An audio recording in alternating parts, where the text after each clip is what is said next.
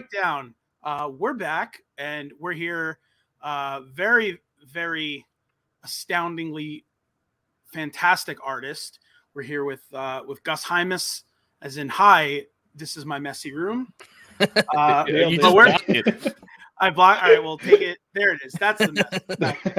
Uh, but Gus is uh, one of the artists at Torch Tattoo out in Anaheim, California. Huge hockey Right. fan, huge alternative music fan. So uh, why the hell wouldn't we have him on? So we're stoked to have you, Gus. Thank you so much for being with us, and uh, welcome to the mess that is not only my room, but the Bar Down Breakdown podcast. Uh, by the way, we're on Twitch now. I don't know if that Okay. means anything to anybody, but if you're out there twitching, you'll find us. But Gus, man, There you thank you, thank you for being on here, man. What's going on? oh, gladly. Thank you guys so much for having me. Uh, super stoked to be on it. Um, love what you guys do. So Thank you. glad it finally worked out. We got to make it happen. Hell yeah, man. This is uh this is awesome. Uh you know, I think this is actually the first time we've ever had someone uh really from like the artistry space specifically. so it- it's really going to be cool cool to yeah, it's really going to be cool to chat with you and just uh Oh, kind of like get a different perspective uh just because uh you know, we talk to a lot of you know, musicians and bands and all that kind of stuff and that and that side uh you know of the artist artist landscape is really cool, but your side of it uh is definitely something we would love to hear about. So definitely Dude, pumped to have you on. Yeah, man, for sure. So let's um let's kind of start I want to start at the at the beginning. So cool. um, at what point did you decide that um, you know you wanted to be a tattoo artist? Like, kind of, how did you how did you jump into that space? Yeah.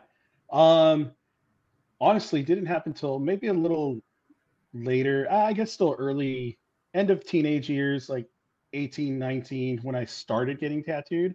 Mhm. Um the first tattoo I got, I was 17 years old. I got it from a friend's uncle who already sounds sketchy. It's, it wasn't. Uh he owned a shop. He was a tattooer for like at least 10 years at that point. Um, so I knew he was like reputable or whatever, but he was like, Yeah, you're 17. Uh, I'll do it for you. So like once I got the first one, got the second one, kind of got into the tattoo culture, that just kind of hooked me. And if you get tattooed enough, you kind of learn the ins and outs of the shop and like whose place is where, like, oh, that's the counter guy, or that's the apprentice, or whatever. Um, but once I kind of learned more and more about the history of it, like I respected the history so much and I loved it, fell in love with that. Plus, like everything from like the romantic side of tattooing, like when you would get a tattoo for the person you love or your mom or all that. I just loved anything like that. Um, so that's kind of what got me into tattooing is just getting tattooed. Honestly, I'd always loved doing artwork. Um, my my technical like art background is graffiti, uh, so that kind of just goes hand in hand with tattooing nowadays. But uh, yeah, getting tattooed definitely made me realize like, man, I love this industry. I love just like the culture of it, and I want to be a part of it. And that's Awesome. where it kind of spawned from there. Yeah.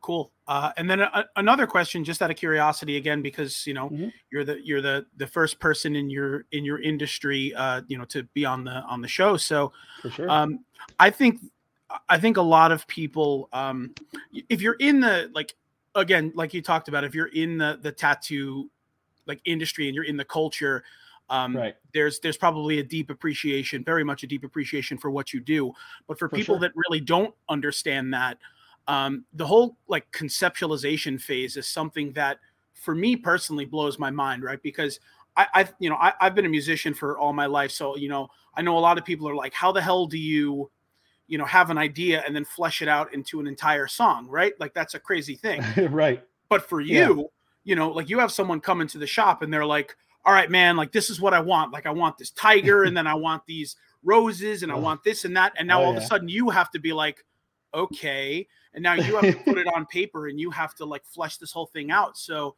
Oh Um, yeah. from that perspective, like tell me a little bit about like the painstaking work that goes into that because I mean I'm sure you've probably had your hand in some people that have wanted some really gnarly and crazy stuff. Um, So like how does that work for you in terms of like you know the the like the enormity of your brain when you're like all right, Right. man i gotta you know i got i gotta put this to paper and then put it on someone's yeah. body you know so how, how does that how does that work for you Uh, it's very stressful.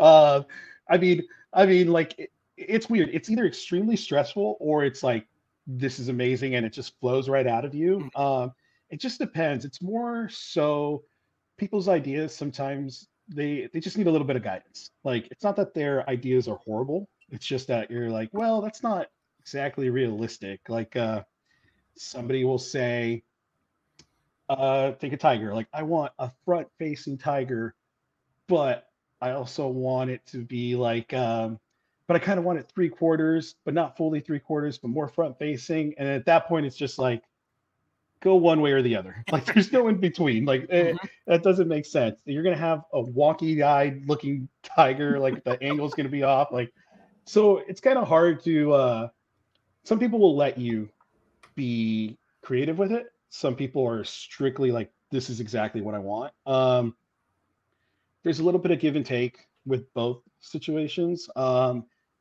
but i've just kind of come to the terms where like if i just don't think it's going to look good personally don't don't want to do it.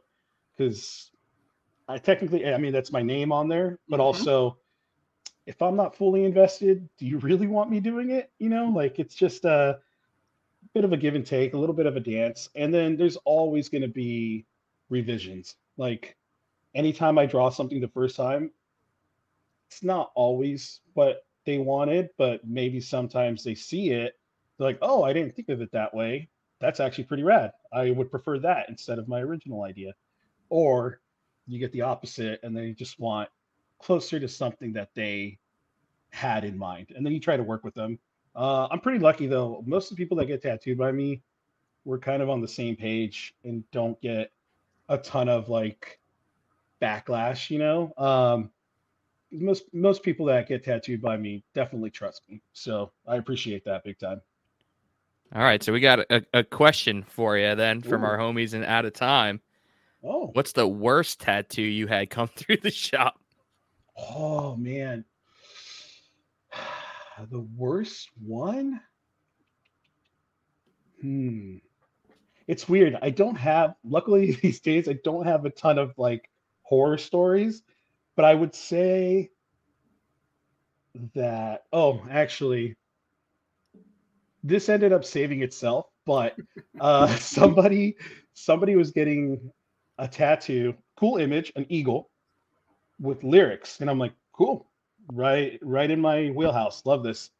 Um wrote the lyrics out uh put the stencil on the person and i knew i had a, i have a friend in this band so i sent him a photo of it before i did it and i was like oh he'll appreciate this sent it to him and he replied right away he was like hey that's rad but those are the wrong lyrics and I was knew like, it. what? Yeah. I was like, what do you mean? He's like, it's not this, it's this. And then sent me like the lyrics. And I was like, oh my God. And I hadn't tattooed it yet. Luckily, it was just a stencil.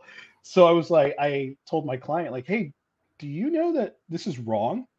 And she was like, yeah, I didn't want to say anything because I didn't want you to like have to redraw it. I'm like, you kidding me? Like, you think it would have been better if I did the tattoo and like had it permanently wrong? Like, no way, we're changing it right now. And then she's like, How did you notice? I'm like, I sent it to my friend in the band and he corrected me. So now I have to correct it. So while it's not the worst thing that's come through the shop, it's like a horrible feeling that I got. That's probably the worst I've ever felt, like because it almost happened. I try and be so like um like triple check any words, any names, any dates. Like I ask the person to the point where they get annoyed because I never want to have that horror story. So luckily, knock on wood, uh, nothing too crazy. Now, is your friend Elton John? And was the wrong lyric "Hold Me Closer"? Tony Danza. it was. Holy crap! You figured it out. I, I, I had a feeling. Listen, Yeah, that, that sure. that's that's a tattoo that I would positively get on myself, just like a portrait of Tony Danza, and it just says "Hold me Oh. closer, Tony Danza." Why not? All right. Um, yeah, right. This week. awesome. Let's do it. So, uh, so that that's kind of another, um, you know, another interesting question. Um, Mhm. with uh, you know, with tattoo artists, and especially with uh, you know, with with people who are really sought after. Um, you know, I, I know uh, back in New York, there are like a handful of artists that are kind of like the premier artists in their space when it comes to For sure. they're more like traditional stuff or modern stuff. And sometimes, I mean, those guys are booked out like years Yeah. at a time. So, like, Oh yeah. um, I, I'm sure you, you know, kind of in, in in your space, having the pedigree that you do, um, how do you how do you deal with that? Like, do you do you find sometimes like when you're like, you know, like the enormity of your scope of work, like when you look at your calendar and you have jobs nine months out, like what what what does that feel like in your chest? Like, is that like, oh, that's great because I know I have steady income, or oh my god, like I'm never gonna get a day off? Like, how, how does that look for you? So honestly, for me, I before COVID, uh, I was trying to tattoo as much as I could. Okay. Um, once we had to shut down, it definitely hit like a pivot point where I got to work on a lot of other things outside of tattooing because we were closed for so Mhm. long. And then when we went back to tattooing, everybody at the shop, like everybody at the shop was already a busy tattooer, but Mhm. everyone's schedule just skyrocketed. And Wow, yeah. I personally felt kind of like, you know what, this is kind of my chance to keep doing something outside of tattooing, but Mhm. still tattoo as well. Sure. And I kind of rather step back a little bit from tattooing and only do one, maybe two a day, um, and not book out super far in advance anymore because I'm, I mean, I'm like, I'm as single as they come as far as like, I have no kids, no like girlfriend or wife or anything like that. So, only thing I really have to worry about is like what I'm going to do for that day or, you Sure. know, like stuff like that. So, I like having that freedom. And when people book out, when like friends of mine or coworkers of mine book out months and months and months in advance, that's great. Um, Yeah. But for me, I kind of like having a little bit of that free time and something comes up, or uh, whether it's like going to a Ducks game or going to a Sure. show or stuff Yeah. like that. I, I'm like, I, yeah, I'd like to have that that freedom. Um, doesn't mean I'm like I'm not working, you know. It just means like Mhm. Mentally, it helps me out so much, and it makes me feel way more creative to have that free space to kind of go do, especially going to shows. Like went to a show last night and instantly felt super inspired to go draw stuff already. So I'm just Awesome. like, yeah, this is great. I needed this time off to just think of uh, stuff for future work, you know. nice. So personally, I enjoy having some freedom. Um, I don't like booking out super far in advance because, especially like with COVID, like you never know it's true. if Yeah. you know, like we had it, we shut down several times, and we Mhm. would book out appointments for weeks and months, and then we got shut down like a week later. So it's Yeah. like, well, now I got to reschedule all that again. So personally, I'm not a fan of booking too far uh, too far out. Um, I like booking like a month out and then Sure. just go from there. That's good with me. Yeah. What uh what show did you go see? Uh, it's this band called The Midnight. They are like um it's super hard to explain what they are. But have you ever, have you ever seen the movie Drive? I have Oh, not. Ryan God. Gosling. Uh I, I'm familiar with it, but I, I Okay, uh, yeah, I the don't think I've seen it soundtrack is very 80s synth, new wave retro, okay. and that's what The Midnight is. Um, Okay. They're rad, just super cool, Awesome. like perfect driving music at night. Nice. So yeah, hear they were they put on a great show, put on an amazing light show too, and it was awesome. Awesome. Yeah. So I guess I, I I love to talk crossovers. Okay. So uh, obviously there's a huge crossover with like dudes from the alternative music world. You know, just historically, they get tattooed. Like I'm, I'm sure you've tattooed a bunch of like dudes in your favorite bands.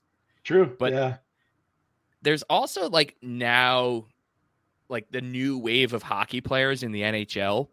oh yeah, are starting to get tattooed. So like has that happened since you know you're right in Anaheim and you know the Ducks are, are down the road? Like have Right. any Ducks or even guys that like maybe are playing the Ducks are in town for a day or two and like are hitting you up like, yo, I want to get you to, you know, tattoo us. for sure. or tattoo Um, me. so funny enough, so our shop is literally on the same street as Honda Center where the Ducks play. We're on Katella. Um, so it's super close. Uh, funny enough, not tattooed as many hockey players, but I have been tattooed by several of the Ducks players. Come again? so, yes. um, the first one to do it um, was uh, Matt Beleskey. So he was on the Ducks. Um, that was that all happened happened very randomly. Um, he made a bet with some friends that he would score a goal at the the Ducks LA Kings um, say outdoor stadium game, and if he did, they would have to get his number tattooed, and if he didn't, he would have to like take them out to dinner or something like that. So he ended up scoring like a super greasy goal, and uh, they just like my friends looked at each other and were like, "Oh, we're getting Beleskey tattoos now." so they came to me and were like, "Hey, can you do a 39 on us?" And I'm like, "Yeah, for sure." And uh, Matt was like, "Oh, I'm gonna come with you guys." So he came, and at that time, I don't think Matty had. He might have had like one or two tattoos, but I know he was still kind of new to the tattoo world. Um, so he was asking me questions while I was doing. He's like, "Hey, so how do you do this, or how do you know when to blah blah blah?" And I'm like, "Oh, you feel it, and you run this, blah, whatever." Um, so I was like, "Would you want to do one?" And he's like, "What do you mean?" I'm like, "I don't know. You want to do a little 39 on my on my leg somewhere?" And he was like, "Sure." so he's like, "I don't know what to do. How do I write it?" And I'm like, "Just write it out like you would on your stick." just a simple 39. Uh, so he did that on a piece of paper, made a stencil, put it on my my leg, um, and then he tattooed it. I kind of just told him what to do, and dude, he was he was like, it's it looks great, by the way. It, it's it's held up incredibly well. and then uh, after that, that kind of just became a thing between like me and some friends, and then uh, a couple other Ducks players kind of heard about it, and like they became buds as well. And so I've had a couple other guys do it too. I was not expecting the story to go that way. oh, oh yeah. Um, it's funny because the second one to do it was actually uh, Josh Manson, who's still on the Ducks, and that was cool because jo- Josh is a great dude. Uh, he did the same thing, just a 42, the way he writes it on a stick. His is extremely clean, and he even like dude, after he did it, he was kind of like, I think I could clean this line up. I'm like, damn, all right. and dude, it's honestly a perfect tattoo. It's crazy. Um, but that was cool because even the Ducks even got in on it, and uh, Fox Sports West at the time uh, came and filmed it all, and it was like on Ducks Weekly after Oh, the, awesome. after the game. Far down, like uh, there, it was it's it blew up. It was wild. I was not expecting that at all. But Josh is a great dude, super cool homie, and was stoked. I was stoked to get it done. That I just- unbelievable. I just wonder when uh, when you were getting that 39 on you, like that 1st Mhm. like when he first put put that to your leg, he's probably Yeah. like, "All right, so like this," and you were like, "Holy shit, that's inside my whole leg." Just Funny ripping- enough, the the third person to do it is uh, George Parros. So Oh, he was the third one to do it, and George is George is a great friend. He's an awesome dude. Um, he was like, I had fun with him because I was the closest to him at that point. So, um, he did a little a number sixteen with a mustache. And, Ah, uh, yeah. and uh and so i i told i was with hammer my friend hammer for Mhm. violent gentleman Sure. and uh hammer's like you should you should mess with him and i'm like like what? He's all you should pretend it hurts really bad. And i'm like oh good call. So he's like all right. Uh george is like you ready? I'm like yeah go for it dude. He did the first line. I just yell out oh shit. He's like he just laughed he's like ah yeah right. And just kept going. That's Call so it- that was fun. Love that. He just like called your bluff. He's like, "This man is Yeah, he's like, tattoos. He's full." yeah yeah. exactly. But Now- that those are great times What a hell of a story. Now, when you Yeah. see like dudes in the NHL, even like superstars now yeah covered in tattoos, like how does that make you feel as a tattoo artist? That like Oh, you know these professional athletes are now mm-hmm. embracing your craft, where you know yeah 15, 20 years ago, there was a whole Right. different stigma about tattoos. Oh yeah, And- tattooing in general has just become. Uh, it sounds. I guess it sounds bad, but it's not. Like it's just become so mainstream. Like everyone has tattoos. Like Mhm. doctors, lawyers. Like it doesn't matter. It's not like the scum of the earth of the earth have tattoos now. Yeah. You know, everyone's got tattoos. It's more rare to meet someone without a tattoo these days. You know, than Mhm. it is not. So Yeah, I, I think there's something to be said about like the way the world in general, or or I mean, let's just call it. Let's truncate it down and just talk about America because you know we live here. Uh, but like you know, um, there's something to be said about tattoos. You know, again, yeah, like moving away from being something that was like scandalous or right. or, or this or that, and now just kind of becoming part of the norm. I, I even remember, um, I, I probably my first job in retail. I think I was working at Best Buy when I was like 18 or Mhm. 19, and I remember even then, if you had tattoos on your arms, they were like, "Oh, got to wear long sleeves," or Totally. you know, or got to cover these things up or whatever. And like, it, like, and even then, I thought that was like the dumbest thing. I was like, what, like what, like what's unprofessional about about art, you know? But nowadays, nowadays, I mean, like a lot of, pla- I mean, like there are still, I think, some some restaurants, some like, you know, hoity-toity, I guess you'd call them restaurants that are like, uh, you know, but like for the most part, you know, now places are embracing the fact that people, again, you know, this is an artist using, Mhm. you know, uh, using your body as a canvas, right? So I mean, it's Totally. it's really no different to me than someone who collects paintings and hangs them up in their Totally. home, right? Right? Yeah, There's no difference. So so now you know, um, I, I'm I'm loving that you know more places in in retail and in, Oh, in workspaces are embracing the fact that there's nothing wrong with tattoos. So I, I think that's a great thing. So Yeah. um, but have you ever, um, you know, was that something that like you ever have experienced? You know, I mean, obviously, you know, I could see covered, Um, you know, covered in tattoos. Like, have you ever experienced, you know, that kind of stigma or someone kind of looking at you funny? to be honest, not since uh, I, I got my first tattoo, and, and the person that made me feel that way was my own dad. he Oh, thought I joined a gang. I, I got a I got three X's on the back of my leg for straight Mhm. edge, and Yeah. he thought I had joined a gang. I was like, Oh, no, it's just you know. Uh, Yeah.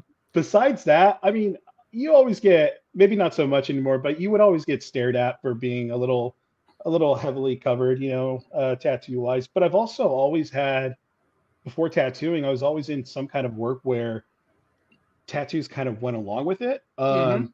Before tattooing, I I used to have like a recording studio, so I used to record bands all the time. Oh wow, Um, so yeah, so that wasn't like an issue.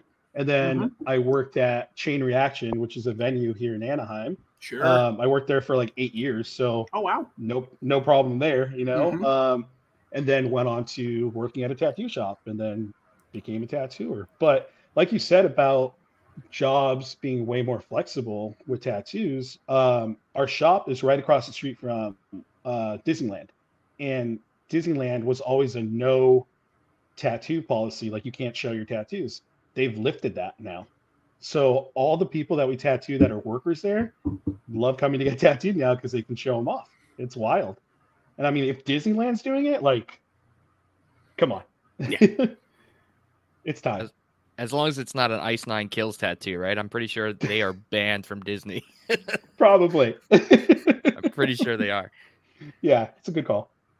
So I, I guess um, you know, staying on topic with the tattoos, but kind of shifting it into, you know, another crossover, you know, your art has been printed on shirts and Yeah. printed on jerseys and like Mhm. it it has branched out more than just like on people's bodies. So like yeah. can, can we talk about your connection with Violent Gentlemen and how you linked up with those dudes? Yeah, for sure. Um, funny enough, when I first met them, uh, I met Hammer first. Um, we have and had a ton of mutual friends. Like he would go to Chain all the time, and I would go to shows where like a band he was touring with um, was playing. You know, like it, it's so wild that our worlds never crossed before this first meetup. I, I think I met him right when Violent Gentleman was. Uh, they might have had they had two shirts out or they didn't even have them out yet. They were gonna have them out. A friend of mine was working with Brian, the other half of Violent Gentlemen, and he's like, "Hey, I know you're a big Ducks fan. You should check this stuff out. Um, here's like their info or whatever. They're gonna have a website soon." It's like, "Oh, rad! This is awesome." I think I might have found um, their Instagram page and then just talk to them through that. And then we had so many mutual friends that me and Hammer finally met in person. And that was probably around the time that I was I don't think I had just I don't think I had started my apprenticeship yet, but I was getting into an apprenticeship tattoo wise and just told them like, hey, I'm a big hockey fan. Like I love like what you guys are gonna do. And the shirts they had were an enforced Anaheim shirt and then like just a violent gentleman shirt. And I was like, I'm super into this. Whatever it is, I'm in. Like, I love it. Um, and then we just kind of kept in contact that way. And uh, throughout the years, just saw them bloom. Like they were they were progressing so fast, and I loved it. And like me and Hammer got really close, and we're still super close. He's one of my best friends without a doubt. And just like realizing the same or the the amount of friends that we have in common was like, how did we never meet? This is so wild. We're both straight edge dudes, like love hockey. Like it, it blew my mind that I had never met. But uh the first time I worked with them was actually when I graduated my apprenticeship. Um, they were kind enough to uh, do a shirt for me in honor of me graduating my apprenticeship. And it was awesome. I, I was super stoked. It was like an Anaheim themed one. And it honestly lasted for so long. I couldn't believe it. Like they were just, they, they have always been so supportive, so awesome. I love those dudes. And yeah, it, it's just blossomed ever since then. Been able to work with, uh, with them for a bunch of shirts, some jerseys, um, got to do like photo stuff for them too. Like, yeah, they're awesome. Love them. And it's crazy that they're they're celebrating their 10 year anniversary. And I I remember when like my friend Danber first like kind of introduced me to them to Yeah. see where they are now, like Mhm. actually working directly with like the AHL, working Dude, directly with the NHL. Like they have Yeah. some of their stores and like I know the the For sure. Vegas um team store. I'm pretty sure the LA Kings as well. They have something in there. Mm-hmm. Like it's unbelievable to see what they've done in, in just 10 years. But like. It, it's kind of cool to hear your story and how it kind of run par- runs parallel, right? Because you were yeah, it's pretty kind wild. of yeah, like you know, finishing up your apprenticeship almost at the Mhm. same time like they were starting. Like yeah. it's kind of cool to see where you have gone to, and like how many shirts is it up to now? Oh, I don't even know to be honest. Um, God, it's got to be like anywhere, maybe like 15 or something like that. Maybe I would say it's like between 10 and 15 because sometimes, well, I'll just help them with something small. It's not like a full on design or something like that. But um, yeah, like luckily, eh, I mean, it blows my mind that there's more than one. so that's already amazing to me, you know? Yeah, hell, hell yeah, man. I, I, uh, you know, it, it is kind of staggering to think that they're they're ten years in already, um, Yeah. and they're and they're you know blowing up so big. I mean, it's like, you know, um, with you know, radical by you know every time I die coming out and just seeing how Yeah. closely the Violent. Gentleman worked with them and having Yep. that exclusive variant with them, and you know doing Yeah. the same thing with with Four Year and all this stuff. I, I it really is just just such a cool thing and you know we're, we're really fortunate to have you know forged a relationship ourselves with hammer and you know having him on the show and Yeah. you know he was he was really kind enough i mean we did a um you know we did like a giveaway where he was kind enough to donate i think it was like a hundred dollar gift card to oh, to, yeah. to the vg store and They're stuff so like i mean he, yeah. yeah he, they really are they're they're such they're such kind and wonderful people and they're uh you know they're kind of like living proof of why a podcast like ours works right because they're like Right on. the like quintessential crossover, right? Like they're doing it all.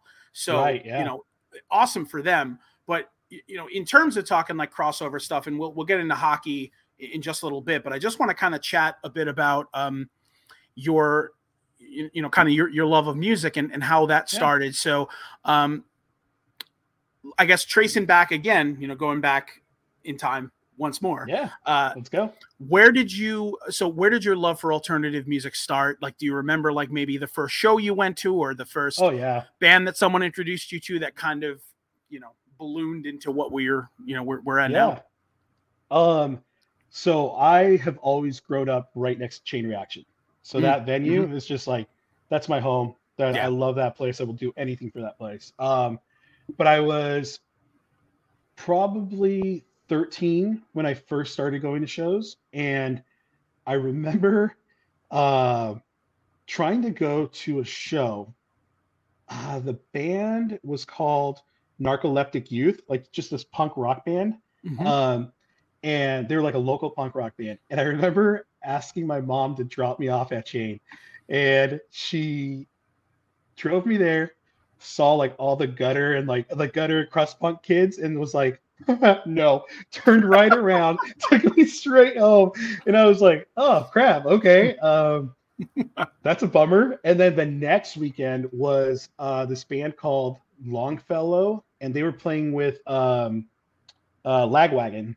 And Sure. so I was like, oh, I, I, I got to go see this. Like, I, I want to go see this. And I didn't tell my parents I was going to a show.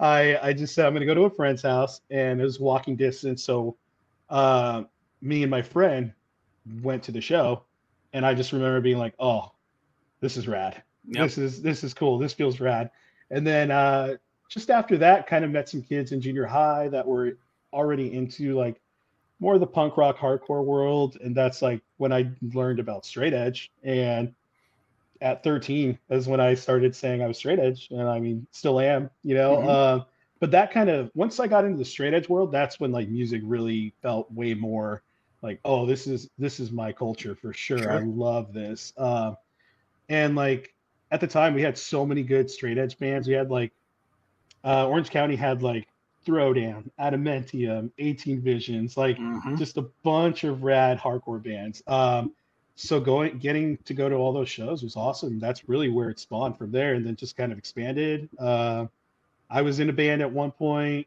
We got to do a little bit of touring. Um, we always got to play with like all our rad friends bands like um, like with terror this band called like it or not. Um, internal affairs like all these hardcore local hardcore bands whatever Mhm. but it was always a great time and just spawned after that Awesome. Now, um, would you, uh, you know, talking about you know being in like the, the straight edge culture and like you know a lot of straight edge hardcore and stuff like that, um, would you say like, I, I guess it's it's really hard to say, you know, thinking about like how I would classify my listening habits, but like, would you say that you're more of like a more of like a hardcore guy, and more of like a, a punk guy, like like, you know, I, I'm sure you listen to a ton of stuff, but like where where Right. do your where do your passions like align the most? Would you say? I, I would say hardcore. Yeah, Okay. hardcore world is just more like uh, there's something about it. Like I just loved more of that, especially because like the straight edge world is so connected to the Mhm. hardcore world more than it is Yep. punk rock. You know. Uh, Yeah.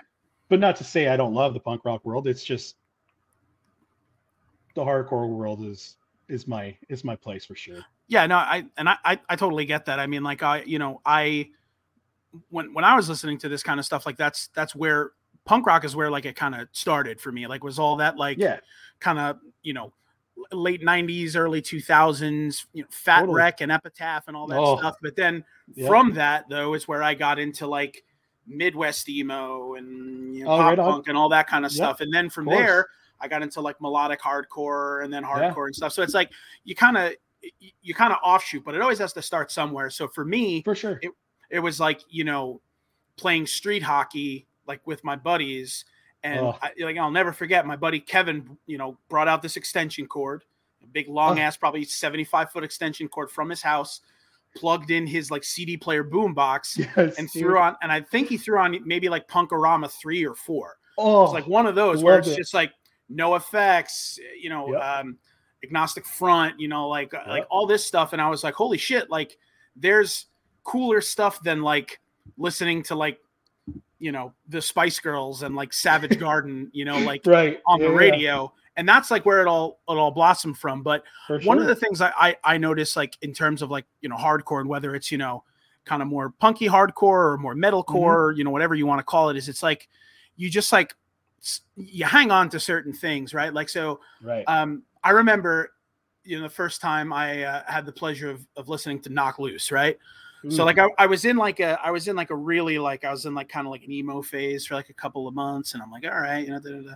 and then someone's like oh you got to listen to you know a, a different shade of blue and I'm like uh, yeah cool and then I listened to that that album front to back and I was like holy crap this is Yep. incredible and then like you get stuck on it for like a, a while so I honestly that's kind of like the the the thing about it for me uh, where where I- I'm just super into it. But uh, I guess one last quick question, and then we'll uh, we got a little bit of a a break for our sponsor DraftKings, which I'll, I'll read a little ad. I'm going to read it in my own voice today instead of Macho Man Randy Savage's, but Oh, um, Everyone's mad.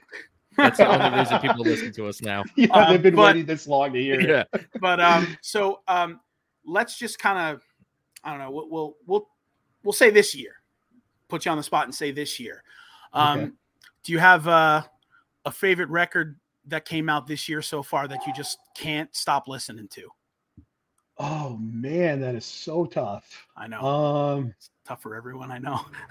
good God, especially for like, dude, I listen to so much music as far as the range of music. I Mhm. will do, I will do underground hip hop to super random basement hardcore to mariachi to this 80s synth band to Yeah. like, you know, uh, it's all over the place. Um, wow, you really did put me on the spot.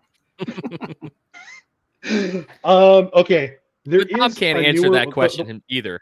Like Tom, Oh, if you okay, ask cool. Tom that, he'd be like, ah, and, it just it start. just cuts to the sponsor. Listen, you know, it, for what it's worth, for what it's worth, you know, Mhm. just making our guests sweat a little bit is usually Of course. something like, That's gotta what I'm doing right now. all right, how about how about we do this? This is what I got we'll one do. though. Okay, I do good. have one. Lay it on. Um, the one I can think of, of is actually more of a recent one, but I love it. Uh, um, is this guy who goes by Sam Fender? He's a he's a UK artist. He's kind of got like a uh, think of like a modern day Bruce Springsteen, maybe Gaslight Anthem, okay. Killers vibe. I don't know. Love it's like this dream poppy sound, like, but it's but it's pretty aggressive too, and like it's rad. I I actually really really dig that album. It, it pumps me up every time I hear the first two songs. I get, yeah, I just start. I'm like, yep, this is it. Hell yeah, Awesome. Go. Sweet. Yeah, definitely something there for us you to check out. Awesome. No, Yeah, I appreciate sure. it. Listen, put you on the spot and you delivered. That's all that's all we can that's all we can ask for. But so uh, before we uh, jump into a little bit of hockey talk, which uh, you know we always love to do, uh, we just want to um, kind of shed some light. Well, not that we need to shed some light on DraftKings because everybody knows about Mhm. DraftKings, but uh, we're super stoked to have them as uh, one of our main sponsors here at the Hockey Podcast Network. And uh, you know, the NHL season is kind of we're, we're deep into it now.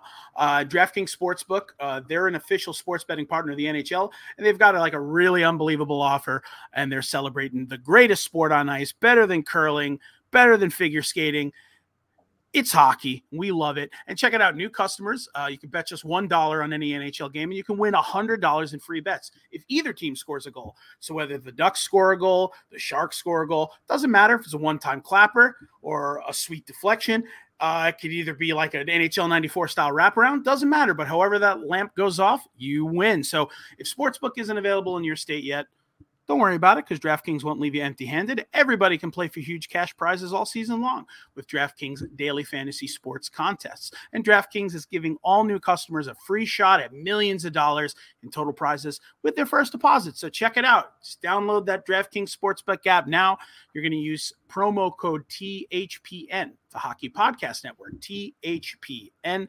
Throw down $1 on any NHL game and win $100 in free bets if any team scores a goal. So either team on the game you're betting on, if they score a goal, awesome. And I mean, you watch hockey, someone's going to score a goal. It's credible. So this week, one puck in the net nets you a big, big win with promo code THPN. And that's at DraftKings Sportsbook, again, an official sports betting partner of the NHL. And you must be 21 years or older, New Jersey, Indiana, Pennsylvania. Only new customers only. Minimum $5 deposit, $1 wager required. One per customer restrictions apply. See DraftKings.com slash sportsbook for details. Gambling problem? 1-800-GAMBLER. And that's how you read an ad. Well done, I'm Tom. sold. You know? I'm getting good at it. I'm getting real yeah, good at for it. real, dude. I'm getting good at it. Uh, so he he definitely added that 94 wraparound. I, that was the- good. to you, man. absolutely did. I mean, like, that look, was if you, the move. Like if you just Dude. did that wraparound, you automatically scored. That's all you That's did. And the, true. and the best thing about it is if you played NHL 94 or 95 as the Hartford Whalers, you scored a Oh. wraparound goal, you would just hear Brass Bonanza, but like a weird, like 8 bit version of it. It would just be like, Yeah, that's great. love it. Love it. Love me some, love me some, some early, early NHL games. So, uh, Oh yeah. Now that we're talking about the NHL, um, Woo. you know, we got ourselves a, a West Coast homie, loving West Coast Uh-huh. hockey. And I say Mhm. all the time that the only reason I even ever knew about West Coast hockey when I was growing up was because of the NHL games. Because you know, Uh-huh. as a nine or ten year old, I wasn't staying up watching you know the Islanders play the Kings or the Sharks or anything like that. Of course, So right. Yeah, so, yeah, you know, yeah. the only reason I could ever talk about Teemu Selanne or Ooh. you know Paul boy. Kariya, Oh, my because- other boy. yeah, there you go. See, Oh, but but let's let's talk a little bit about that you know kind of '90s Ducks team, Oh, right? Because I mean, like they were just they were something else. So the I guess the first thing, just to back it up, is the the unbelievable idea that a Disney movie could come along and born out of that is a professional sports franchise. So um, when did you start uh, following the Ducks? What do you remember from your first game? And uh, Yeah. obviously you're a Kariya Selanne guy, so let's talk about Yeah. them too. But please, Yeah. So I've never been to a Ducks game. Just kidding. technically, technically, I was actually, believe it or not, for a quick second, a Rangers fan before the Ducks were in town. I got introduced to, uh, into hockey uh, through another friend, like a, a kid in the neighborhood, because his Mhm. dad was from New York, so he was a Rangers fan. hmm I instantly fell in love with goalies, and I fucking loved Mike Richter. of course. I thought Mike Richter was the sh- shit. I was like, oh my Mhm. god, this guy rules! Like, what a badass! He gets to wear the pads and the helmet, Mhm. like the mask, Yep. you know. Um, so that was my introduction to hockey. Um, I didn't have a jersey or anything like that, and I only really got to see hockey when I was at his house.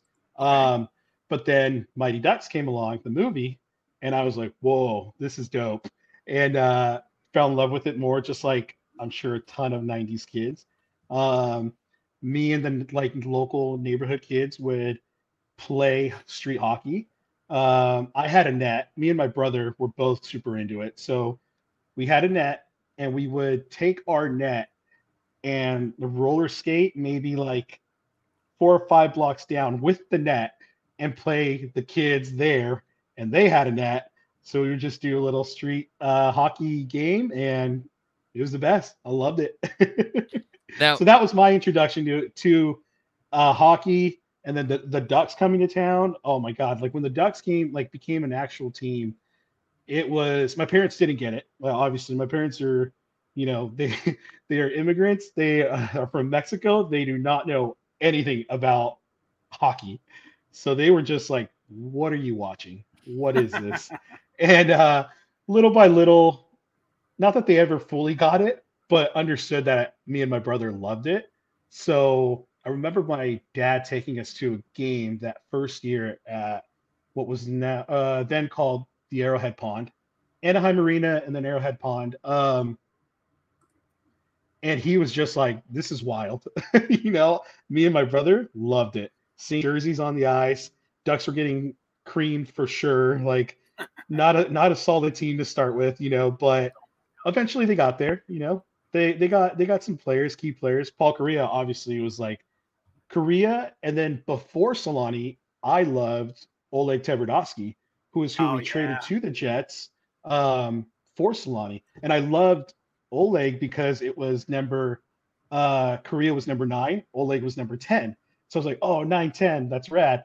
Then we traded oleg tverdovsky got selanne and i was like oh eight nine oh that's cool too and it just obviously that worked out in our favor with selanne um so those were the two that were definitely just like childhood idols for sure now I'm just so curious because you know the NHL Mighty Ducks didn't like come to fruition right after the first Mighty Ducks movie. So like right you know yeah, yeah. Mighty Ducks 1 comes out and you're Mhm. like, oh, this movie's great. Like, I'm gonna start playing street hockey. I love Yep. hockey now.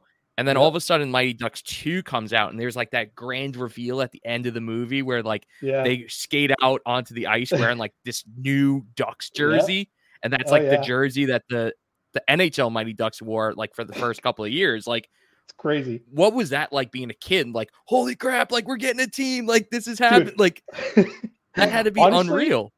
honestly, I thought it was like that for every team. I was like, yeah, they probably have a movie out there of the da- of like the Dallas Stars and like you know, I'm sure they made a movie of the Rangers and Islanders. Like, yeah, of course, there's something like that out there. Didn't make sense at the time. I was just like, this is normal, and then eventually grew up a little more because when the Ducks came to town, I was seven. I was seven years old. Um, so once I kind of got more into actual hockey, like realizing like, oh, we're getting made fun of because we're we're based off of a movie. Like, oh, oh, okay, this isn't like it is for every for the Maple Leafs don't have this problem, you know. um, so it, it it was pretty mind blowing for sure to have a team based off of a movie. Um, but I didn't know any better, and that was my hometown, and I'm just like, yeah, this is these are my boys, you know. I, I never got into the Kings, even though they had been around for a minute. Um, I think just because I was introduced to the Rangers, that was my hockey introduction, and then not long after Ducks came to town, so just kind of like, oh, there was no gap for me to fall in love with the Kings, or, you know, we're in Orange County, which is next to LA County, but I didn't really know any Kings fans either, so just never never affected me that way. But once the Ducks came, I'm like, yep, I'm in.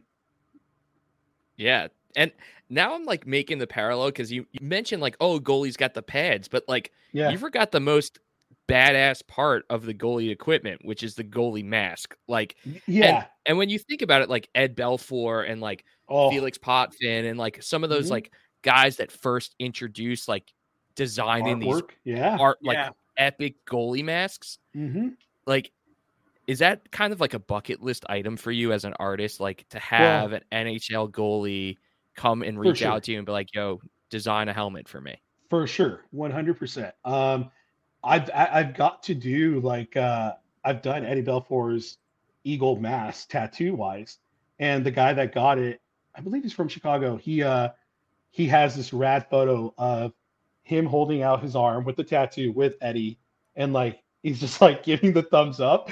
I'm like, oh, that's so cool. Like that's amazing, you know. Um, and I've done like a good amount of goalie mask tattoos, and I love doing them. Um, I've been asked to do some actual masks, not by anyone professional yet. Would love to do that. Um, that's definitely a goal for sure. Hoping we can get there one day. Well, I, I'm sure until like a couple of years ago, a goal was probably like, "Man, I would love to Oh, design a, a jersey that's like on the ice." And then yeah, this happened. So like yeah, yeah.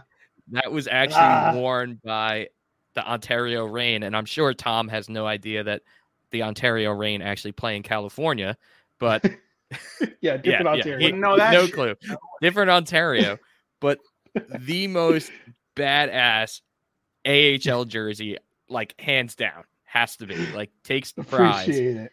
and like That seeing the VG on there too, like it just like uh-huh. all the pieces came together and it's just sure. so epic and like you know sometimes teams come out and they have these like cool concept jerseys but they never Right. actually make it onto the ice right. but like yeah, they yeah. played a game in that the jersey whole game. Yeah. Yeah. So I was, you know, I got asked through VG, like the without them, like I couldn't have done it. Um, but like I said, we always work on random projects together. This being one of them that they have a really good relationship with the Reign, and they've got to do like they've done like bobbleheads with them for giveaways and like um, just different themes like that. And when they came to me with this idea, I was like, dude, I would love to do this. And I assumed it was just going to be a jersey that they wear for warm-ups and that's it, which is already still super cool. Like the fact that there's even going to be a jersey, like that to me is huge. Um, so then they told me like, no, they're going to play in play in them the whole game, and I was like, whoa, that's that's gnarly. Um, and not only that, but so I went to the game with Hammer and Brian, a violent gentleman, and when we walk into the arena, they're giving something away as you walk in, and I just assumed it was like, I don't know, like just an Ontario Reign shirt or something.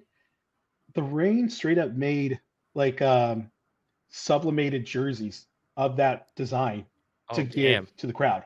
So if you walked in, you got a version of the jersey, not obviously like the stitched and patched jersey, but just like a practice jersey that's like printed on. Um, we didn't know they were doing that, so I was like, "Whoa!" Even seeing that, my art on that, I was like, "This is this is pretty gnarly."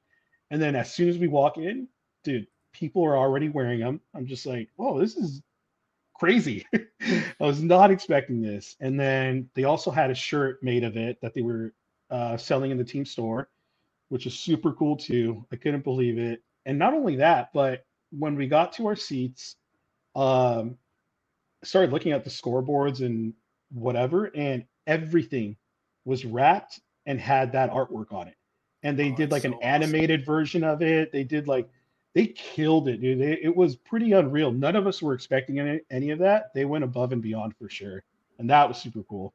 Um, watching them, watching the players come out wearing them, like oh, that was uh, that one. That one got me a little bit for sure. I felt like such a proud dad. I was just like recording everything, like oh, that person's got Hell it. yeah, like man. it, it was, yeah, it was, uh, it was awesome. It was As you should. Thank you. Appreciate it. Yeah, it. Yeah, of yeah. course. It was never never in my wildest dreams that I think like you know, professional team would be wearing a jersey I helped make. Like eh, like that, Right. was- that was not something I ever thought, you know, like a goal had always been like to do artwork for the Ducks, and I did Yeah. get to do that. That was amazing. That was a childhood dream come true. The jersey is like a step above. That was unexpected for sure. So I'm now, sure. do you have an actual one? yeah, like- was gonna So say, I yeah, do. I, ha- I have one coming with my last name and my my favorite number. So love that. uh, that blows my mind. I can't wait. Can't wait to rock that thing. So uh, that being probably like your your your hockey prize, like the top Mhm. kind of thing that you've ever seen in hockey. But I'm sure a close number two, if we travel back about 14 years, would be uh, getting to see them Ducks raise that cup. So um, what what do you remember about that? I mean, like I said, that's you know it's Oh. going back going back a long time. But I mean, you know, Sadly, about, a uh, long time.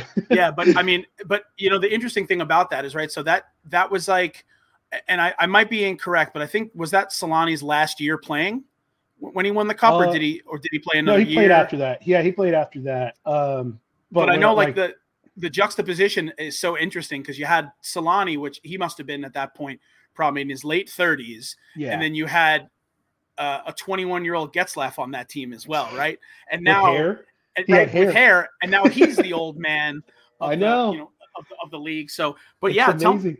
Give me give me a little bit of insight about that. Do you remember uh, you know where you were when they won the cup? Yeah. Did you get to go to any of those uh, you know the, the the cup final games? Did you get to I got to actually go see any of that to- live? Yeah. for sure. I got to go. So I remember when they were going on the run. Um, I mean, we're a Southern California based team. Like we're always going to get hated on just because out of market hockey Yep. team. Like it's just not, you know.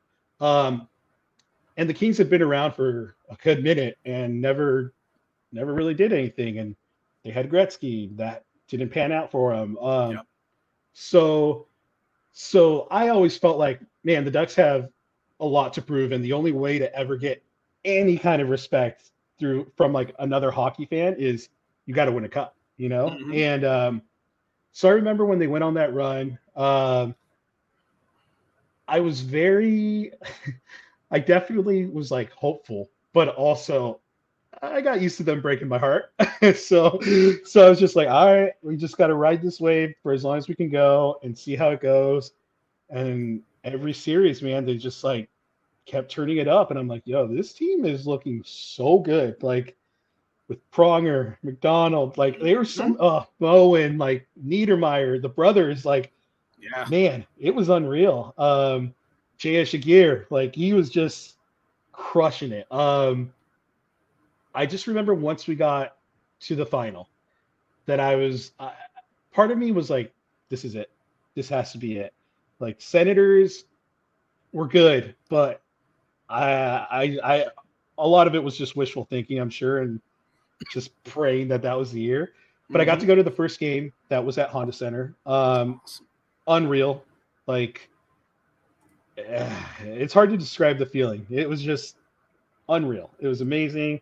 Um, after that, I didn't get to go because tickets were expensive, and at that point, I was I was old enough to like I was making my own money and stuff, but it was not like oh I can't spend that much money on a ticket. There's no way. Yeah, of course. Um, but I remember the game when they won it. We were watching it. Uh, I actually had band practice, so my band was practicing, but I told them like, yo, we have to be done before the game starts. They're like, yeah, for sure. Hell yeah. So we finished practice.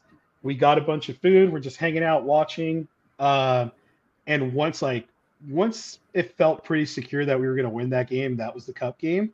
Mm-hmm. We left my friend's house and went straight to Honda Center because we knew like just it's going to be cool even if we're not yeah. inside of there. Like just mm-hmm. being around it would be great. Yeah. So we did that, and sure enough, like I got to see the the last part of the game at a restaurant across the street. And after that, everybody just lost it. Everyone ran outside cheering, ton of hot like cars honking, and like it was it was unreal, dude. Honestly, like I could not believe they actually pulled it off. And as for as great of a team as they were, I was just like, you never know. It's hockey. You there's never like a sure bet, you know. Mm-hmm. Um, but I I remember feeling the next day after they won uh, I went and bought like all the newspapers that had it because I'm like, yo, this is California's first cup. Like that's a big deal. There's three hockey teams in California, yep. and none of them have ever won a cup. Like, yeah, yep. I'm gonna, I'm gonna, I'm gonna remember this moment in history. So I went and bought all the newspapers that I could that had like anything Ducks related, mm-hmm. and I just remember always loving that we had that over Kings fans. Yeah, and Sharks fans. Is like, hey, California's first cup you will oh, never yeah. be able to beat that. You know, like no even way. though the Kings have two cups now, yep, they'll never have the first. You know, that's true. That's true. so that's that's what I stand by for sure. And and uh and like I said, we we seem to have lost Mikey, but he'll be back at some point. Oh, uh, but cool. but anyways, um, you know, yeah, there's there's definitely something to be said about about that. And um, you know, I, I think um these days, at least, you know, when you talk about like team markets and stuff, you know, right. Even the West Coast being like a strange market, like at least like, you know, the, the, Kings have won cups, you guys have won cups. Yeah. But when you really look at like the like the real strange markets, right? Like when you get into Nashville uh, and uh uh-huh. and you know, like um all you know, all these places where like you would think hockey would never be. Um right. they just have the most passionate, like almost rabid Dude. fans. Like it's it's unbelievable. It's unreal that so first of all, I am not a Nashville fan because they beat the Ducks all the time, mm-hmm, and they yeah. have kicked us out of con- like uh, several series. Um, oh yeah. Mm-hmm. So, but I will say this: they are so diehard. Their fans are very diehard. There's no way around it. Like you go to a game oh, out yeah. there, just everyone's into it. Whether they're like, you know, not actual fans and they just want to rep hard that they're Nashville, like whatever, that's still fine. Mm-hmm. It still creates quite the atmosphere to be at those games. Yeah. But going to first time I got to go to a Vegas game, dude, was yeah. unreal. Like mm-hmm. that arena goes off. Like, say what you want about that team. I know a lot of my friends personally hate the Knights. Mm-hmm. I, I get it, I guess, but I'm just like, dude, they do their entertainment, their fans, they are. Every game felt like a playoff game. I've been to maybe three or four Vegas games now, and every yeah. game feels like a playoff game. It's pretty wild. Yeah, and and I I I totally got that wrong, man. I um I was one of the people when you know Vegas was going to get a franchise. I was like, oh, all you're going to get are going to be like you know people you know losing 50 grand in the casino and getting comp yeah. tickets and like all this stuff and I, I i really uh, truthfully i thought it was going to be like um you know one of those uh experiences in like toronto and montreal where it's just a bunch of suits and businessmen and right. you know no one caring but man was I right. wrong. And of course that yeah, you know, that that run that that Vegas went on, you know, was just like unprecedented. And yeah. I you know, I kind of hope that we were going to get some of that magic with the Kraken this year and it doesn't really look like it as right hey, now. He's back. he's back. There he is. Look at this guy. Whoa. Yellow shirt guy. Uh, but Welcome no, back. like yeah, but it, you know, obviously, still a long season ahead of us. It doesn't look like Right. the, the crack the Kraken are going to share that magic yet. But yeah, something, just something about that, you know, I I just, you know, I say it all the time whenever we we you know we get on this podcast is you know anything that can you know elongate the reach of hockey Agreed. is is good is good for me. So agreed. you know, even though even though Mikey and I are diehard Islanders fans, and the Islanders are are playing playing trash hockey right now. I mean, granted, yeah, Dude, half our team's of the out. I'm team not. is sick. Yeah, I'm not. yeah, gonna, that's so what. Speaking of, I was talking to Nick about this earlier today. Weren't Rangers Islanders today and Yeah. canceled, right? Canceled, yeah. And That's and, wild. But and I mean, Honestly, we could talk. Yeah. I, I, I want to chime in real quick because Yeah, yeah, chime on in. if I was Nick and a Ranger fan, I'd be pissed because the Islanders and Rangers played only a couple of days ago. Agreed. when- That's what I said. Yeah, when there was already a bunch of positive cases on the team, Right. and like after that game, Cizikas now tested positive. So like they were Mhm. on the ice Right. with a bunch of the Rangers. Like Yep. the NHL handled it so poorly. And I get Yeah, it. Like the Islanders were opening their brand new arena, but like, is that more important than their the, health and safety of fit- the players. safety yeah, of the players? Yeah, Like, uh-huh.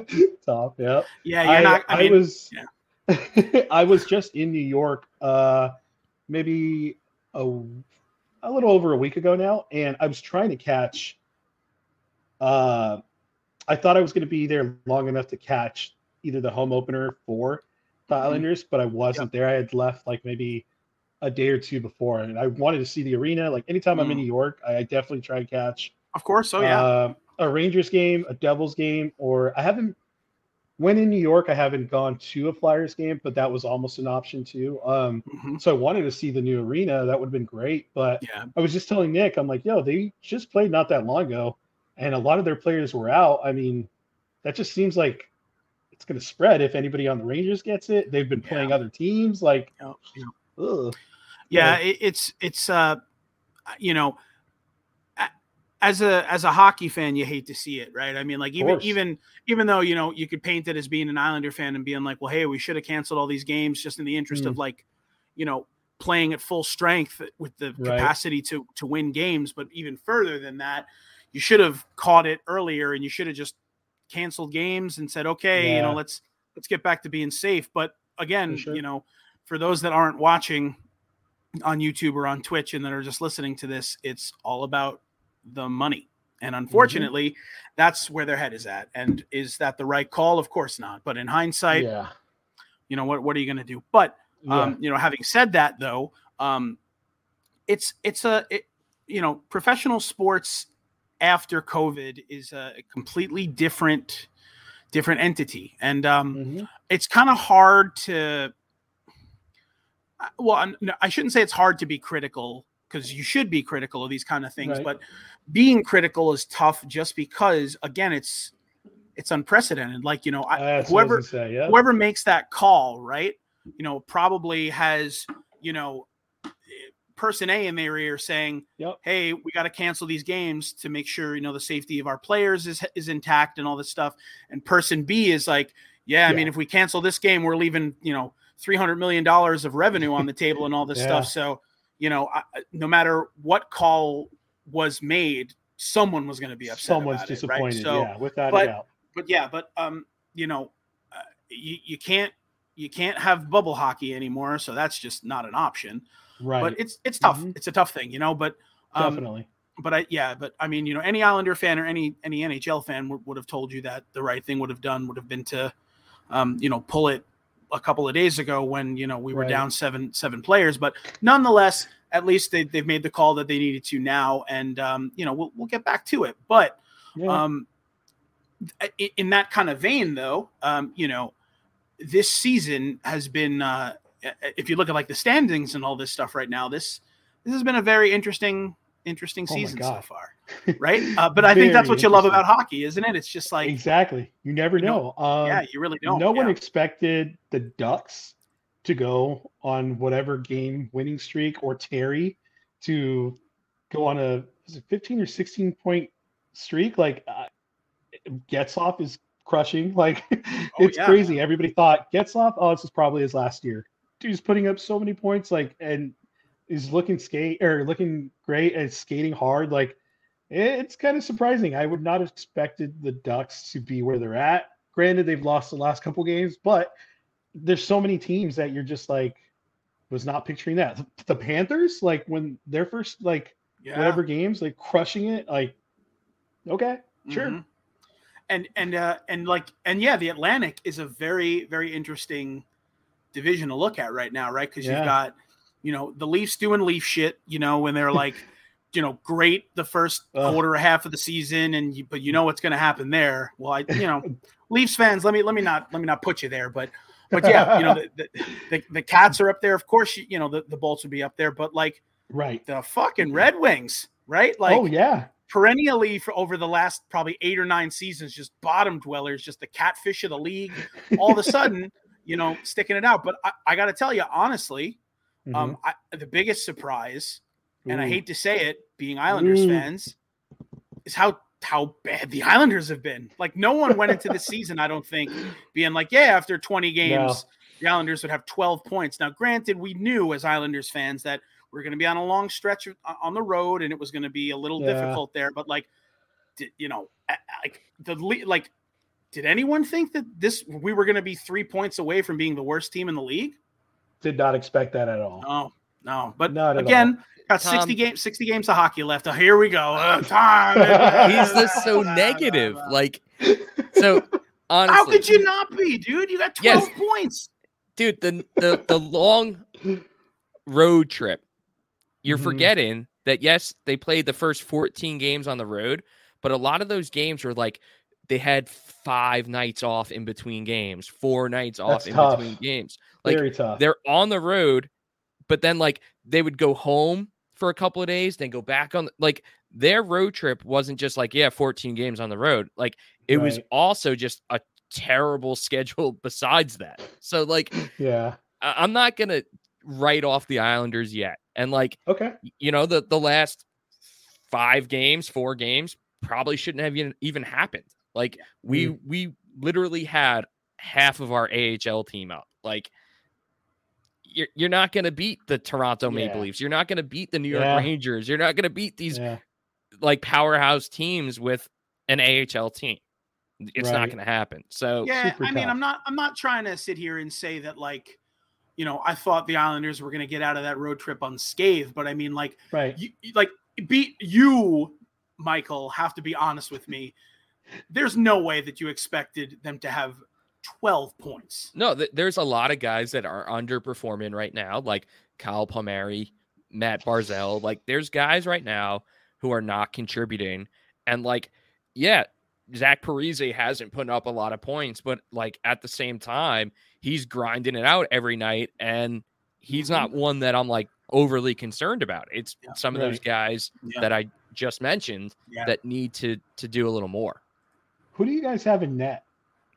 So we have Sorokin, who Oh, played right. like Yeah. for years in the KHL and was like KHL. one of the best goalies that's in the KHL. And then he Mhm. he alternates with Varlamov. So him and Varley are are kind of holding it That's down. right. Varley Yeah. was hurt for the first portion of the season too. Yeah. So Okay. yeah, there there's been some some Tough start. challenges that have been thrown at the Islanders and for it, it really comes down to how they they bounce back. And we got to I mean- remember Trotz is our coach. Exactly. What a coach. Uh, I feel like, um, you know, being a hockey fan for so long and stuff, like they always say teams that get hot like in December or towards the end of December, you know, that Mhm. break, that's when it's really like, all right, go time. Here we go. Yep. Like you'll you'll start to see whether or not they can make a push. Because it's not too Mhm. late, you know, like I mean, you never Dude, know who else I'll is gonna always go. go, back to this from now on as a fan. Like Uh-huh. The traditional Islander fan would have just like wrote this season off because Islander fans are super negative to begin with, and they would have been like, "I'm done with this team. Fire Barry Yeah. Trotz, trade Matt Barzal." Like they would have gone on and on. But then you have to remember, the St. Louis Blues won the cup like four years ago, and were Yeah. literally the last team in the NHL. Yeah. Like Mhm. it, it could happen. You you sneak in as an eight seed Right? That's when, true. When the Ducks won, were they an eight seed, or was that the Kings that were the eight seed? No, the Kings Kings were. the eight seed. Yeah. Kings were. Like- yeah, Dude, it can happen. Like in the NBA, Yeah, if you're the eight seed, there's no chance. Like you're not Right. going to win. Yeah. But in the Hockey is NHL, just- if you're if you just sneak in, good luck. Mhm. Like Yeah. you know, it, it's any anyone's game at that point. yeah, yeah. and and I mean, and the truth of it is too, you know, like y- y- it, it can swing. It can swing. If the Islanders, you know, get healthy and get hot, and you know, go on like you know a, a seven or eight game point streak, you know, all of a sudden you're you're you're back in the thick of it. And and I think again, that's the Right. brilliant thing about hockey. I mean, you look at it now and it seems insurmountable. I mean, right? You know, the Caps are uh, twenty points ahead of us, which is you know, i- it's it's a tough thing to it's a tough bridge to gap or gap to bridge, I For should say. However, but Mm. realistically, you know, uh, if like I said, you know, a, a 10 point swing could happen, right? And we could get back into the thick of it in the wild card. So it's there, it's possible. But uh, at any rate, um, you know, probably one last quick question for you, and then we will sure. uh we will we'll let you get back to it. you guys got to so- go or what? I mean, well, you know, here, here's the here's the deal, and I'll be I'll be real with you. We've um are, are you a, are you you're straight from the path fan? yeah, Of course you are. Everyone's Yeah, a I know straight from Tom. the path fan. Tom's great. Yeah, Tom, uh, wi- uh, Tom could talk about hockey for 24 hours straight, for sure. and for we sure. kind of we kind of let him do that, and it was like our longest episode at like two and a half hours, and we vowed to All right, ourselves after then. that. Oh, if- have, have at it, man. But um, we, we found our sweet spot at usually about an hour to an hour 15. Anything That's after fair. that, people, all right, people are all just like, people are just like, shut the fuck up. So, Well, uh, they're, they're really just That's saying that about you, Tom. They're just Yeah, like, that's- rough. if Tom talks about wrestling one more time, Oh shit! never listening to this hockey me- and music podcast again. get me on one, dude. I'll, I'll talk go. about Stone Cold Steve Austin uh, at Oh, any time. So, all right, uh, I'm going to put you on the spot once more. oh boy. Here and we I know go. this is going to be a hard one to do because I'm sure you have done probably thousands upon thousands of pieces of work uh-huh. in your career. Um, uh-huh. But um, what would you say if you had to pick one of the of the pieces that you've done Mhm. was the one that was the most I don't want to say like fun, but I, Yeah. I I guess what I'm trying to say is what piece have you done that you can recall as like being the one that meant the most to you? Maybe Mhm. just because it was a time in your life or something that was intricate or something that you know really meant something to someone else. But could you pick something, one particular piece that you can recall that you did Yeah. that just Mhm. sticks right out to you? Let me ask you this: tattoo or art related? Like not tattoo. Um, honestly, um, you know, whatever whatever meant the most to you, okay. truly. Ooh, that's definitely tough.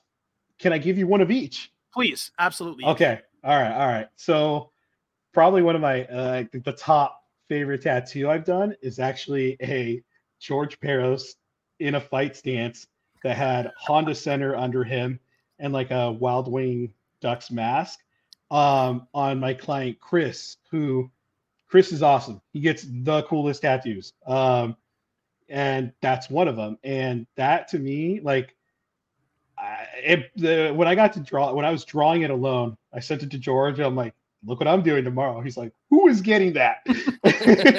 and then I'm just like, this is like, this, that one meant a lot because I'm a, I'm an Anaheim kid, grew up going to Ducks teams. So that means like the world to me already.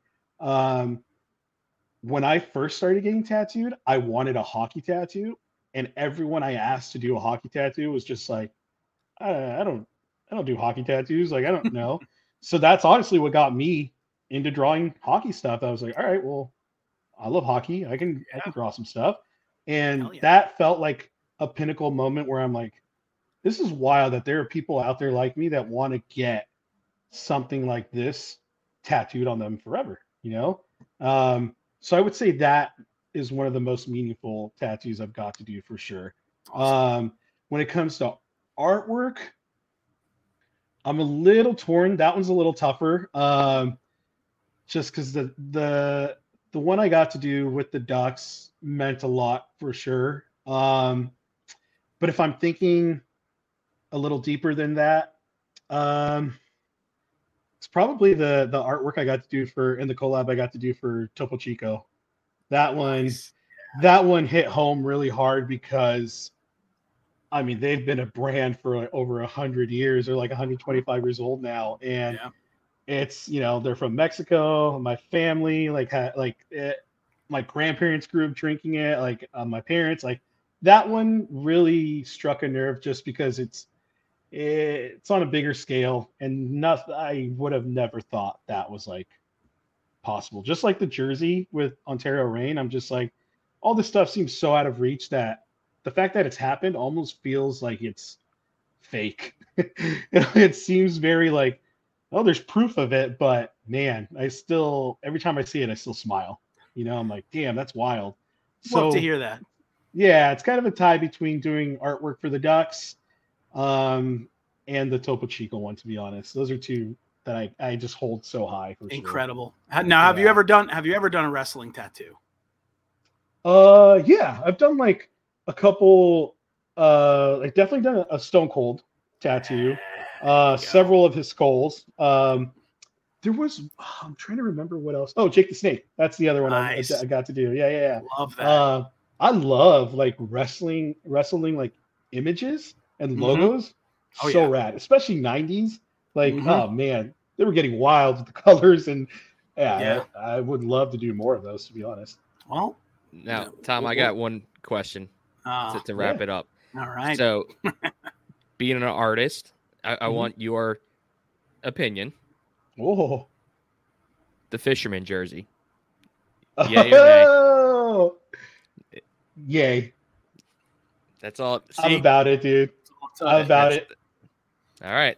That's awesome. all I needed to know. hey, because- so yeah, I mean, look, you know, the fisherman is is the one of the most divisive things. So Okay, divisive. so do you do you guys like it?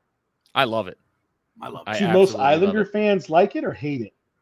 It it, it literally is 50 50. It's it's Yeah? like it's the most divisive thing. Either like there are people that are like, "How dare you take the crest away? You're Yeah, taking yeah. away the lineage of all of the cups we won." And then there are people that are like, you know, this was great. You know, like it, it was, Mhm. you know, it was a different thing for a different time, and it didn't last very long. For but like, it's it's kind of like if you're if you're a '90s kid, like Yeah. Mikey Oh, and I are, like it it Mhm. reminds you of of of being a kid and being a child, For and sure. like, you know, And you were one of those old honestly- heads, but you know. yeah. Honestly, the '90s is when like the NHL was starting to get kind of like, hey, let's try some new stuff out. I mean, Oh, yeah. dude, we'll go back to what's come around now uh, with the reverse retros, like Ducks, Wild Wing, like Yeah. that one. when it happened, everybody hated it. Nobody was into it. Like that was like, and you couldn't even buy it. It was only for players. Like you could not buy that Yeah. jersey. They didn't sell it. Mhm. Now that it's a back, dude, you see that jersey at Honda Center a lot. The Kings, um, they're the one we call the Burger King King that they had, uh, like Gretzky wore and stuff. yeah, Like, yeah, yeah. dude, those those were wild. Um, yeah, I mean, it was a time to try. Some, I mean, some I'll tell you the different truth. One of my fa- one of my favorite Violent Gentlemen shirts is Uh-huh. the is the is the old school '90s Canucks Canucks mock. Oh, like, so good. The skate. Yeah, mm-hmm. I love. Oh, I it. thought I was wearing it for a second. No. I was wearing dude, no joke, How do you not know what, What- you're wearing? because it's the same color as the shirt that that is that But it's a different thing. whatever. I Oh actually my just did wear it in my Christmas photo, so I'll, Oh, I'll send nice. to Hammer. Yeah, there you go. that, that's man. that's a great one. I love that one, and honestly, the Whalers one is just Oh, so sick. Love, Love, that one too. Yeah, Love for it. sure. I want. I definitely. I, I you know. I, I really want to get some like '90s, just like straight T-shirt jerseys. You Yeah. know, like those ones because Yeah, like I can't afford real jerseys, but like I really want to get like a Mike Modano jersey. I definitely Oh. want to get like a like a Paul Kariya like T-shirt Yeah. jersey. I just want to Oh, show yeah. everyone that like I cared about hockey in the '90s enough. that's know, fair. That's yeah, that's all I want to do. But uh, dude, love it. Gus, Gus, thank you so much for taking the time to be on Thank this you show with us. Uh, to take time out of your busy schedule. Um, do you Uh, want to real quick just before we we shoot out? Um, tell us where we can find you, how we can get in touch with you for any inquiries, and how we can get in touch with the shop. All that fun stuff. Lay it on us, Sure. please. Yeah, yeah. Uh, you can find me on Instagram at, at GusJ714. Um, from there, you can go to my website, gustavohymas.com. Got a bunch of stuff on there. Um, you can find the shop I work at, Torch Tattoo, Anaheim, California. Um, yeah, you can catch me online doing all all my stuff. Now, is it too late for people who are doing some last minute Christmas shopping to get some Luckily- prints in in time? Because those a good- prints I'm about to add on my Christmas Oh. list. I appreciate it. Uh, luckily, still got some time. Um, I don't know the official cutoff date that won't get to you in the U.S. by Christmas. It's sometime in December. It's like December 11th or 12th, something like that. So you got a Some little bit of time. Yeah, you got some time. It's definitely a busy time for me. This is like when I do, besides tattooing, like art commissions are really high right now. Uh, I always do the VG warehouse sale. I'm either tattooing there, selling my own stuff, and I've DJ'd it in a Santa Claus out, outfit before. So it's a busy time. Um, so uh, so yeah, luckily there is a little bit of time up until then. So yeah, if you're a hockey fan, you want some artwork or music fan, I got that stuff. Check it out. do the right thing, folks. Support your local artist, or even if it's not local, support artists, support people that are doing what they love, and support people who are being creative. I mean, like that's what you got to do. I mean, For that's sure. you know that that's if if you don't, we don't get to do these podcasts because Gus won't Gus, Gus won't be able to take an hour out of his time to do this because he's gonna be like, I can't eat, I can't do anything. So support people who are being creative. Always appreciate it. Yeah. Absolutely, Gus. Again, thank you so much for taking Dude, the time thank you guys. with us. this was Please. a blast. Honestly, Absolutely. so much fun. Uh, like I said, I wanted to go the three hours, but whatever. you guys got to go. It's fine. Next time. Next time. We'll get you on for another hour and a half, and then collectively you'll be at three, which will be more. Hey, good call. Which will be more than Tom, unless Tom comes Okay. back on the show. Then we'll Nah. probably be at like five and a half collective hours for him. But we'll just keep stretching it. It's great. But Yeah, yeah, Gus, for sure. have a great night. Um, You too. Everybody out there, like I said, go support your local artists, do the right thing. And uh, until next time, it's been Tommy V and the world famous Mikey C, who's, oh, I got to point to him the right way. There he is. No one Uh, even knows nope, where you're actually. pointing. I don't know where I'm There he pointing. Yeah, he's up there. There he is. There But he is. uh, world, world famous Mikey CLT, who has um, logos all over UBS Arena. He's world famous, guys. Ooh. Ev- Eventually, we'll have to pay him to do this podcast. It's going to suck, but it's fine because it's worth it. So, uh, Gus, There you go. again, thank you again. And Thank you uh, guys. have at it, man. Thank you guys so much. Peace. Peace. Take good care now. Yeah.